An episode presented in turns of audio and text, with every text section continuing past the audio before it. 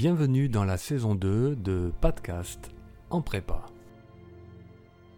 Alors avec euh, Podcast en prépa, j'avais annoncé une volonté de démocratisation de la culture en classe préparatoire. Et cette année, le thème en prépa scientifique, c'est justement la démocratie.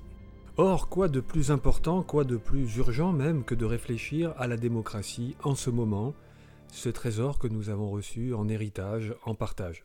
Depuis quelques années, à l'est de l'Europe, la Pologne, la Hongrie et bien sûr la Russie de Poutine depuis 20 euh, ans nous ont euh, habitués à ce qu'ils appellent eux-mêmes des régimes forts et que un concept récent a qualifié de démocratie illibérale, c'est-à-dire qui euh, ménage des élections, qui garde le principe d'élections plus ou moins libre, mais qui s'accompagne d'un refus de beaucoup de libertés fondamentales. Et puis on songe bien sûr à Trump, ce président américain, et qui semble aller très souvent à rebours de toute une tradition démocratique des États-Unis d'Amérique. Et en cet été 2019, c'est en Italie, au cœur de l'Europe, dans un pays cofondateur de l'Union européenne, que des signaux inquiétants se manifestent avec le ministre de l'Intérieur qui euh, flirte un partito démocratique avec les symboles euh, de l'Italie fasciste euh, et qui demande euh, de précipiter des élections et qui demande dans une formule assez sinistre parce qu'elle évoque texto Mussolini carrément les pleins pouvoirs.